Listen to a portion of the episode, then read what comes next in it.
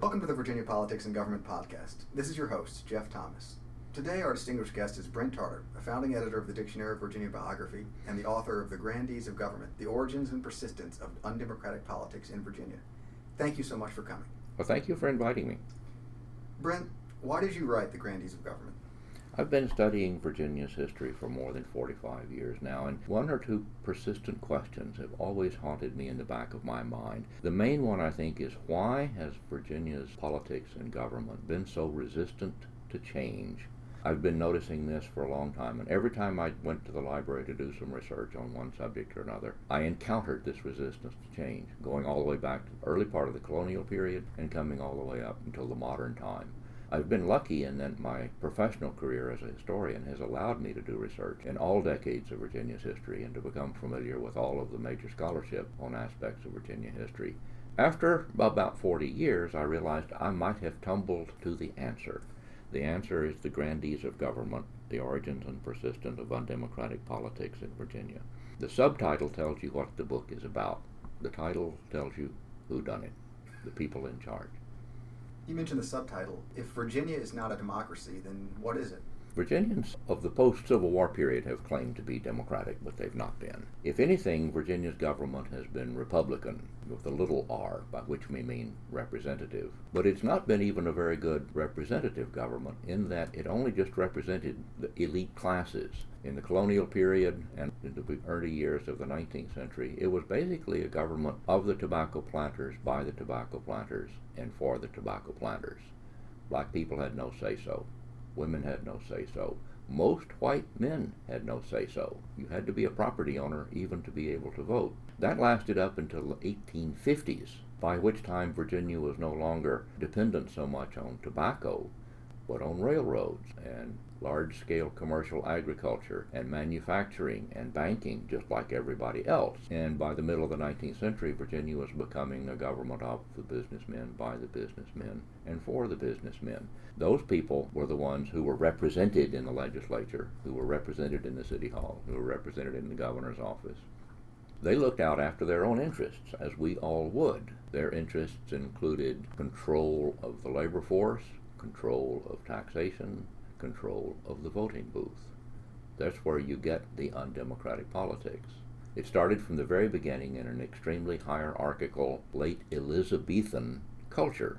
That's what we had at the beginning of the settlement of Virginia in 1607. The people who were in charge then made sure they stayed in charge. They were the ones who controlled the tobacco trade. They became the wealthy ones. They therefore became the political leaders, which enabled them to stay wealthy. It's unusual to see a top scholar with such learned credentials, including this book published by UVA Press, express the idea that Virginia politicians are anything except flawed yet worthy descendants of Thomas Jefferson. What's been the reaction to your book? Generally, in the scholarly community, quite favorable. I've got some very nice reviews in the professional historical literature. My friends who have read it said they liked it, or if they didn't like it, they didn't say. I've not heard much from other people. My suspicion is that the people who would not like this book probably have not read this book. They probably don't read much serious scholarship. They may be stuck reading celebratory, superficial, popular literature, which is really, in many cases, not very accurate. You seem to argue that the modern revisionism of Douglas Southall Freeman, probably the most venerated Virginia historian, is pernicious, and you reserve your harshest words for him. You write that Freeman's The Spirit of Virginia thereby became a kind of ethnic cleansing of the history and culture of the state.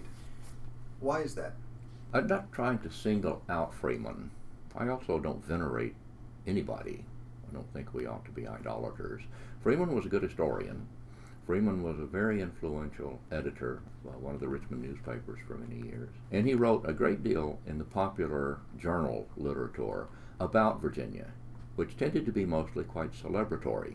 He was focusing on elite white male Virginians for the most part. What he wrote about them may have been more or less so, but the way he wrote about them left the impression that he was writing about all Virginia and all Virginians and everybody. In fact, he wasn't. He was writing about the grandees, of which he was part of that class. But the fact of the matter is, he left out women, he left out us poor white trash, he left out black people, he left out a whole lot of people whose values and experiences and interests were quite different. Although he said this is what Virginians believe, this is what Virginians are, and he was only just writing about a few of them. What's been the legacy of such history? I think it's been pernicious because it has blinded us about some things in Virginia history that we need to know about. Freeman and some of the other people who wrote in that vein during the 19th and 20th centuries always find the good things in Virginia's history. They venerate democracy and republican government and gentleman behavior and honesty, and they overlook or sweep aside the pernicious effects of slavery, of racism, of sexism, and a lot of very nasty, vile behavior that has taken place in Virginia's history, leaving a kind of oversweet aftertaste, suggesting that this is the way that we ought to do government in, the, in America, when in fact Virginians invented slavery and the law of slavery. Virginians were among the last Freeman's Virginians, I might as well say, were among the last to adapt themselves to the changes of the 19th century. This infects white people too. Virginians never granted women, even white women, the right to vote. That got forced on Virginia when other states ratified an amendment to the Constitution in 1920. Virginians have not always been in the lead. There's Been a lot about Virginia that's not been admirable. But in order to understand something, you have to look at the good parts and the bad parts both. If you look at only part of the picture, you won't see the whole and you won't see accurately. History doesn't create controlled experiments for us. Why then, compared to other states, is Virginia so undemocratic? Virginia has a tradition of undemocratic government, and that makes it more difficult for people who want to change that tradition to get any leverage. Only property owning white men could vote in Virginia until the 19th century, so nobody else had any way of influencing government except by armed revolution, and nobody tried it but once and they lost. During the period between the Civil War and the Civil Rights Movement, the white adult, prosperous male people were still in charge. This is why we had to have a civil rights movement in Virginia, at least. It worked through the courts. In some places it worked in the streets, some places it worked in the political theater. In Virginia it worked through the courts because that was the only place anybody had any leverage. Black Virginians had no access to the voting booth, so therefore they couldn't change the political culture or the political behavior or the laws. It's always struck me as a remarkable coincidence that the civil rights leaders in Virginia were probably the best in the country. Certainly, the civil rights lawyers in Virginia were a company of able and determined and bold people, unlike in any other state. Moreover, Virginians, chiefly mothers and fathers of school children, took the lead and pushed farther and faster in Virginia than any other place to get justice through the courts. They couldn't get it through government. They had to get it through the courts. They ingeniously and deliberately and successfully used white Virginia's laws and courts against white Virginia's legal culture of segregation and discrimination against black people. And they won. That's a remarkable story. That doesn't get the play that it deserves The horizon of imagination of many politicians and many Virginians, frankly, is constrained by their education and the textbooks that they've read. I know that you have not done a complete study of the current textbooks, but you have done a study of the textbooks in the past. What have the textbooks said about Virginia, and how has it affected people's horizon of imagination? I can't speak about the recent textbooks. The old ones said exactly what I criticized Douglas Southall Freeman for saying that this was a good place, that slavery was not bad.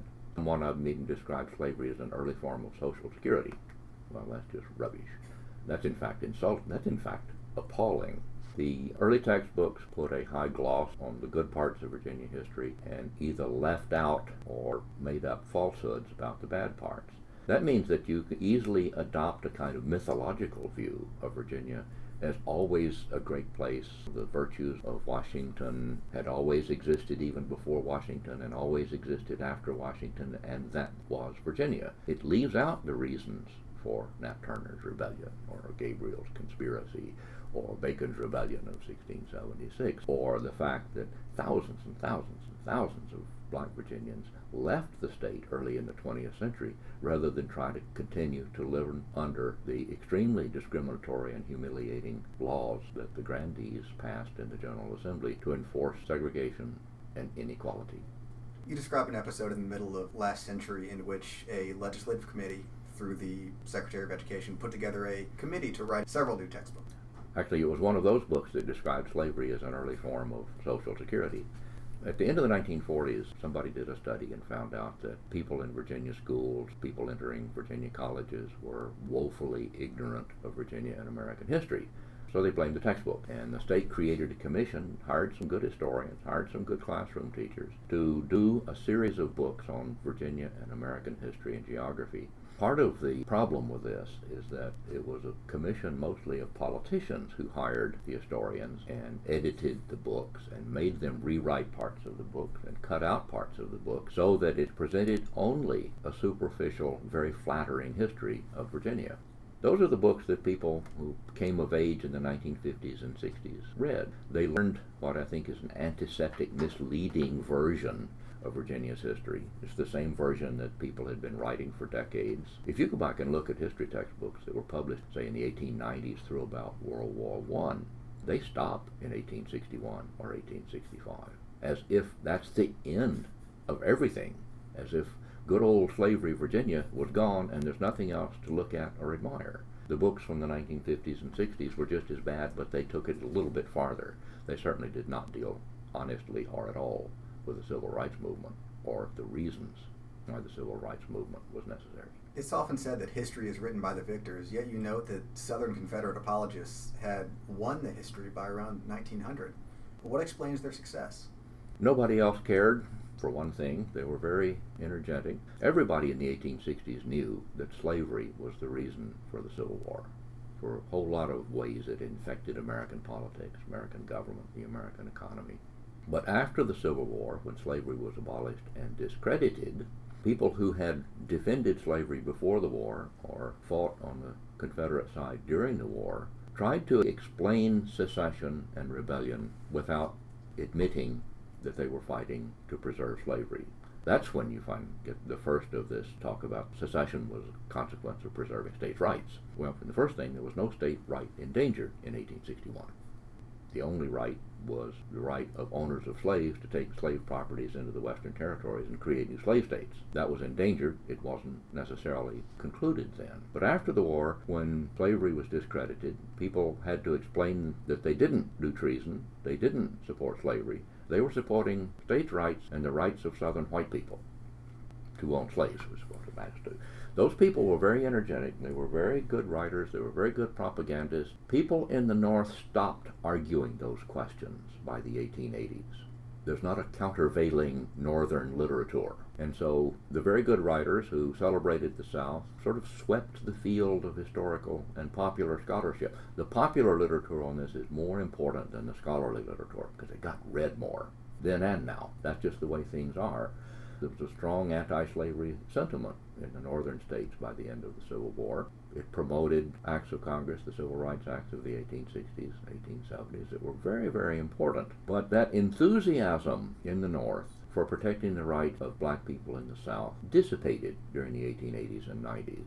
Northern people cared less about those people than they had before. They didn't write about the Civil War in the same way that ex-Confederates wrote about the Civil War. Ex-Confederates wrote about heroism, about sacrifice, and about unity, all of which is quite true, but it diverted attention away from the fact that they were making war against the United States. That literature was so good and so abundant and so persuasive and without much opposition that about the beginning of the 20th century, most people had come round to believing that the war wasn't about slavery, it was about states' rights, and that therefore Southerners hadn't been treasonous. The famous quote says that he who controls the past controls the present and the future, if I'm paraphrasing. The following statues are located on Capitol Square. The George Washington equestrian statue, which also contains likenesses of many of the founding fathers. Stonewall Jackson and William Extra Billy Smith, both Confederate generals. Hunter McGuire, a prominent doctor and, and Confederate surgeon, Edgar Allan Poe, the writer, Harry Byrd, the segregationist leader of massive resistance, and a civil rights memorial. Do you think that these memorials accurately reflect our history? No, but we're getting better. Edgar Allan Poe is unique. He doesn't represent anybody but himself. I wish we had a better quality statue of him because he's one of the great people of all time. The Civil Rights Monument is quite new. It's been there less than a decade. All the others are old grandees. We now have a monument in the works to honor and celebrate the contributions of women to Virginia's history. We still don't have that. There's also one in the works to honor American Indians from this state, which is also overdue. In the 1920s, the grandees literally made it illegal to be an Indian. You were either a white person or what they called a colored person. They classified all the Indians as colored and made them subject to all the discriminatory Jim Crow laws. We're finally getting past that. One of the criticisms offered for the proposed women's and American Indian memorials are that it delves into identity politics. Do you believe that? I'm not sure what people mean by identity politics. If you understand your past imperfectly, you're cheating yourself. It's easy to view history as inexorable and, and events in hindsight as veritably preordained. However, that's not the case. You describe how, in the Virginia Constitutional Convention beginning in February of 1861, only about one in four delegates wanted to secede. How did a convention where there was little support for secession vote two months later to leave the Union? That's an excellent question because it raises something related to your question about the Confederates having won the history even though they lost the war. If you go out on the street and you ask somebody about the reason for secession, they're likely to say Abraham Lincoln was elected and the southern states seceded for whatever reason. But in fact, that's not so. By April of 1861, a majority of all the slave states were in the Union. A majority of all the enslaved people were in the Union. A majority of all of the people who owned slaves were in the Union. It was only the Gulf states and South Carolina that seceded in the early part of 1861. North Carolina, Virginia, Tennessee, Kentucky, Arkansas, Missouri, Maryland, Delaware. In Virginia, they did something that nobody else did.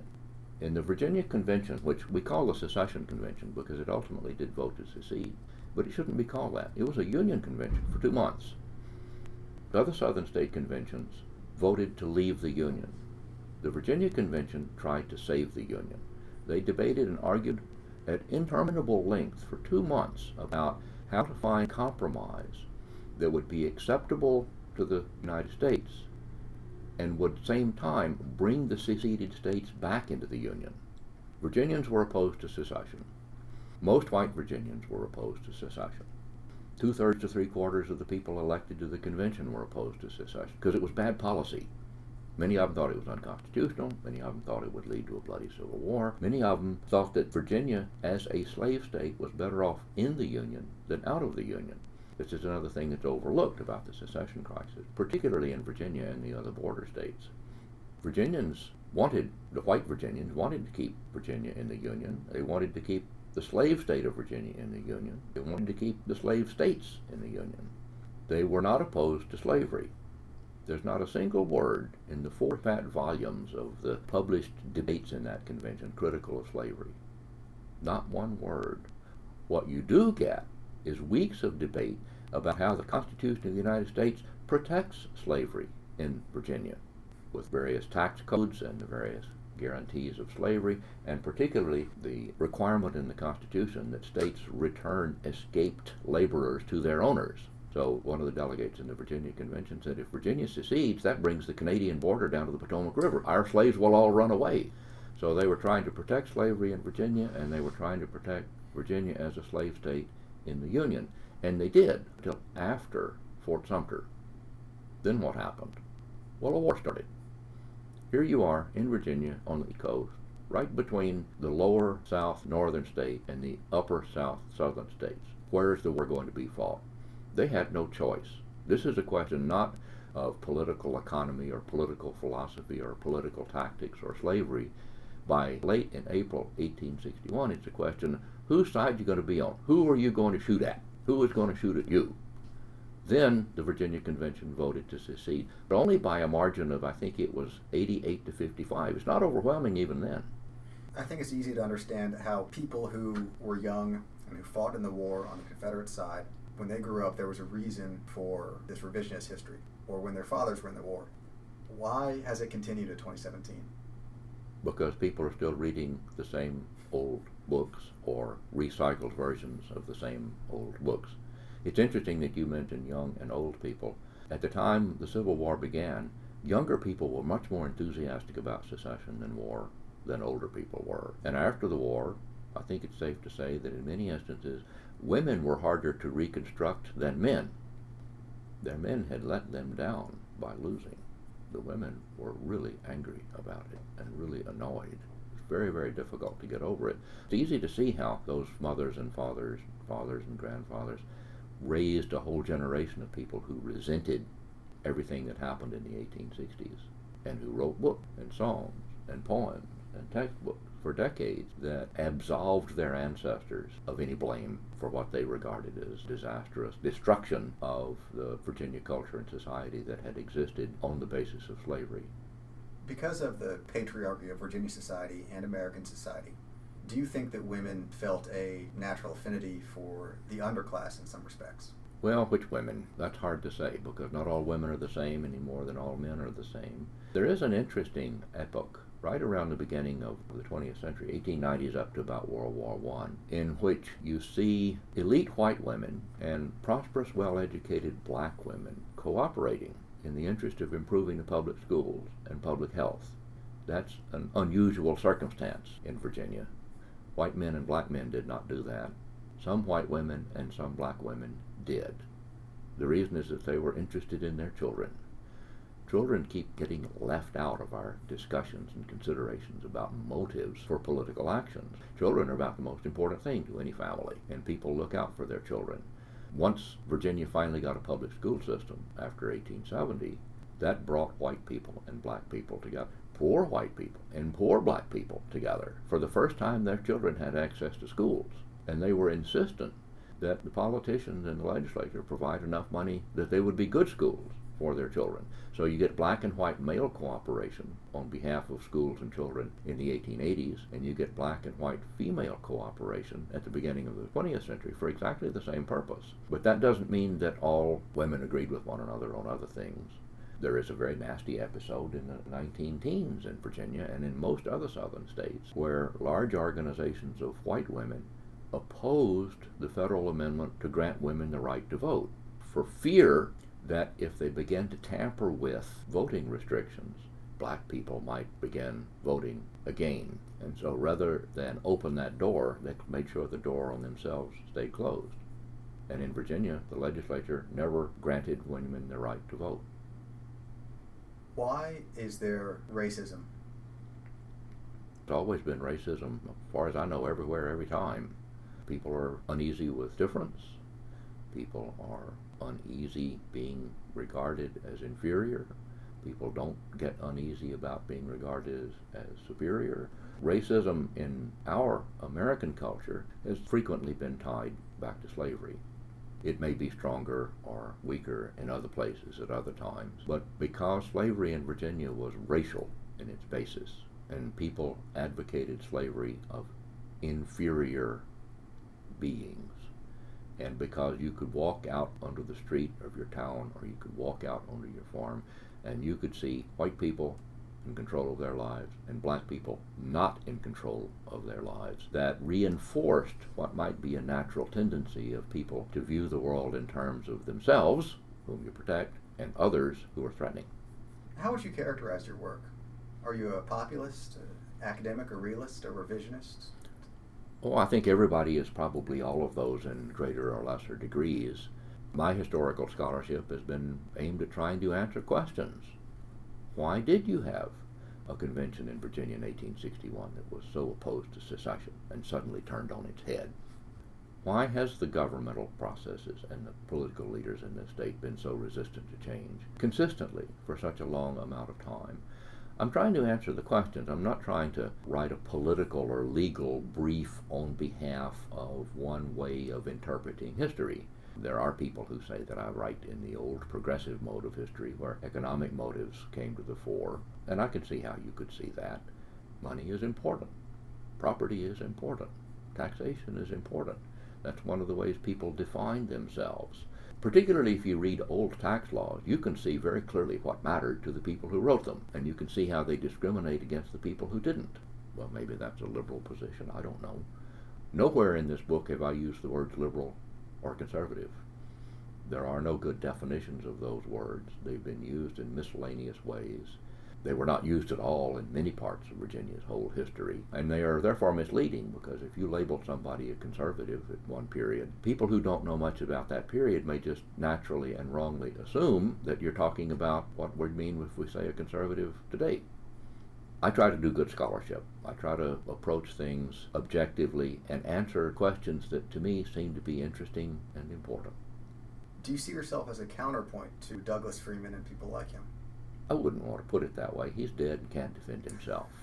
We all build on the work of people who came before us. Freeman did, I did, we all do. We learn from people we disagree with, or we learn from scholars who interpreted things differently than we did. It's not as if we're in a battle with one another. Some historians act like it, but I try not to. We're basically just trying to understand. What's the main audience for your book? I suspect that the main audience is going to be a scholarly one, or people like yourself who are deeply interested in current politics, or perhaps people who are interested in how teachers learn to teach about Virginia history. I tried to write it for a fairly general audience, but it's not a popular book in the sense of being a fast moving potboiler. We're talking about 400 years of change in continuity in a society and culture that has changed in spite of its government in many ways. It is a book that is full of footnotes. It is a book that deals with serious and important matters in a serious and important way. Somebody else may look at all this same evidence and come up with a completely different interpretation, and that would be interesting. What would you say to more or less lay people, college educated folks who read the Richmond Times Dispatch and not many books, and certainly not many scholarly books? Are there sources out there that you could recommend in order to understand Virginia? Well, nobody should base an interpretation on just one book, one newspaper, one television program, or even one blog. Sample different varieties. People have different viewpoints. I try to read editorials by people on this, that, and the other side of questions because nearly everybody has something interesting to contribute. It doesn't mean that I'm always convinced, but I hate to be caught overlooking a fact of history or an aspect of an argument about current politics. If you listen just to one person, you're not really thinking. You're just picking up. You know, there's an old saying that if two people always agree, at least one of them is not thinking. Don't be either one of those. In the week after the 2016 presidential election, President Obama amended Dr. King's famous quote a little by saying, Progress doesn't follow a straight line. It zigs and zags, and sometimes it moves forward, and sometimes it moves backward or moves sideways. I'm a firm believer, he said, that ultimately moves in the direction of justice and more prosperity and more freedom and more inclusion. Do you think that the moral arc of the universe ultimately bends towards progress? I hope it does. I don't know that it does. We go forward and backward and we take side trips.